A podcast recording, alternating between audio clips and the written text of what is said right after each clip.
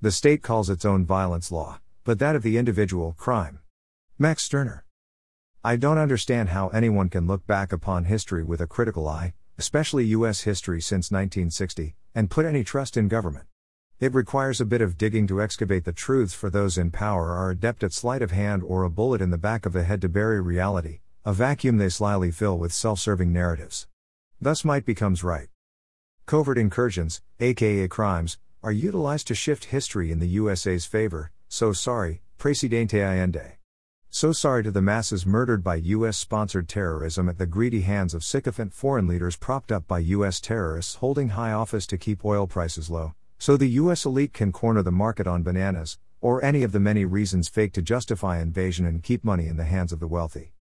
The masses left impoverished by the corrupt dealings are forced to fend for themselves in the wake of the state sanctioned terrorism. A starving mother must steal daily bread to feed empty stomachs or her children is incarcerated. The poet speaking out against the injustice is jailed or, like Pablo, covertly executed with poison. Government officials prostitute themselves when they sell their votes to the highest bidders, then have the audacity to condemn the woman rending her body, possibly the only item of value she has, so she earn a few dollars kill a person and go to jail, maybe even be put to death at the hands of the government. Invade a nation and kill innocents, they pat themselves on the back. Who cares that thousands of children were killed to catch the few bad guys? I wish the people would extricate their heads from their collective asses and vote the evildoers out of office. But that would take reading beyond the sensationalistic headlines and sifting through the many faces claiming truth to finally perceive the guys that aren't lying.